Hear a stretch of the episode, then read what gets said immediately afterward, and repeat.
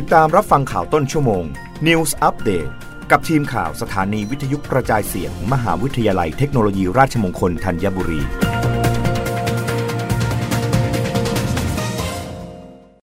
รับฟังข่าวต้นชั่วโมงโดยทีมข่าววิทยุราชมงคลธัญบุรีค่ะ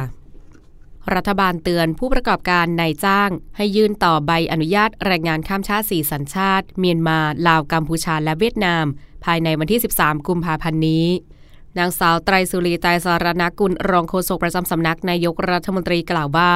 รัฐบาล โดยกรมการจัดหางานกระทรวงแรงงาน ขอให้ในจ้างและสถานประกอบการ ที่มีแรงงานต่างด้าวสี่สัญชาติคือ กัมพูชา ลาวเมียนมาและเวียดนาม ซึ่งได้รับใบอนุญาตให้ทำงาน จนถึงวันที่ 13 กุมภาพันธ์ 2566 หากประสงค์จะทำงานต่อไป ให้รีบยื่นคำขอต่อใบอนุญาตทำงานผ่านระบบอิเล็กทรอนิกส์ เว็บไซต์กรมการจัดหางาน หรือสำนักงานจัดหางานทั่วประเทศ โดยดำเนินการยื่นต่ออายุใบอนุญาตทำงาน และชำระเงินค่าธรรมเนียมใบอนุญาตทำงาน ภายในวันที่ 13 กุมภาพันธ์ 2566 เพื่อที่จะสามารถอยู่ และทำงานเป็นการชั่วคราวได้ถึง 13 กุมภาพันธ์ 2567 หรือ 13 กุมภาพันธ์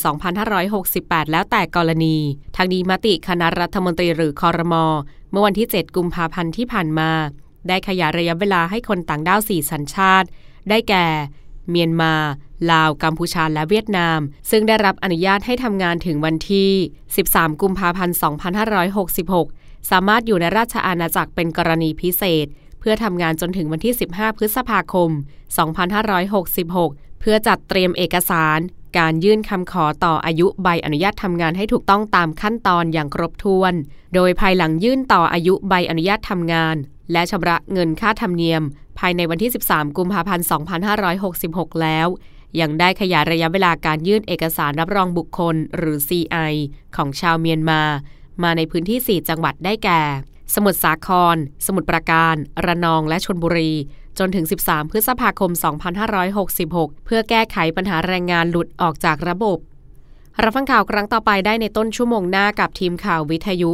ราชมงคลธัญบุรีค่ะ รับฟังข่าวต้นชั่วโมง News Update ครั้งต่อไป กับทีมข่าวสถานีวิทยุกระจายเสียง มหาวิทยาลัยเทคโนโลยีราชมงคลธัญบุรี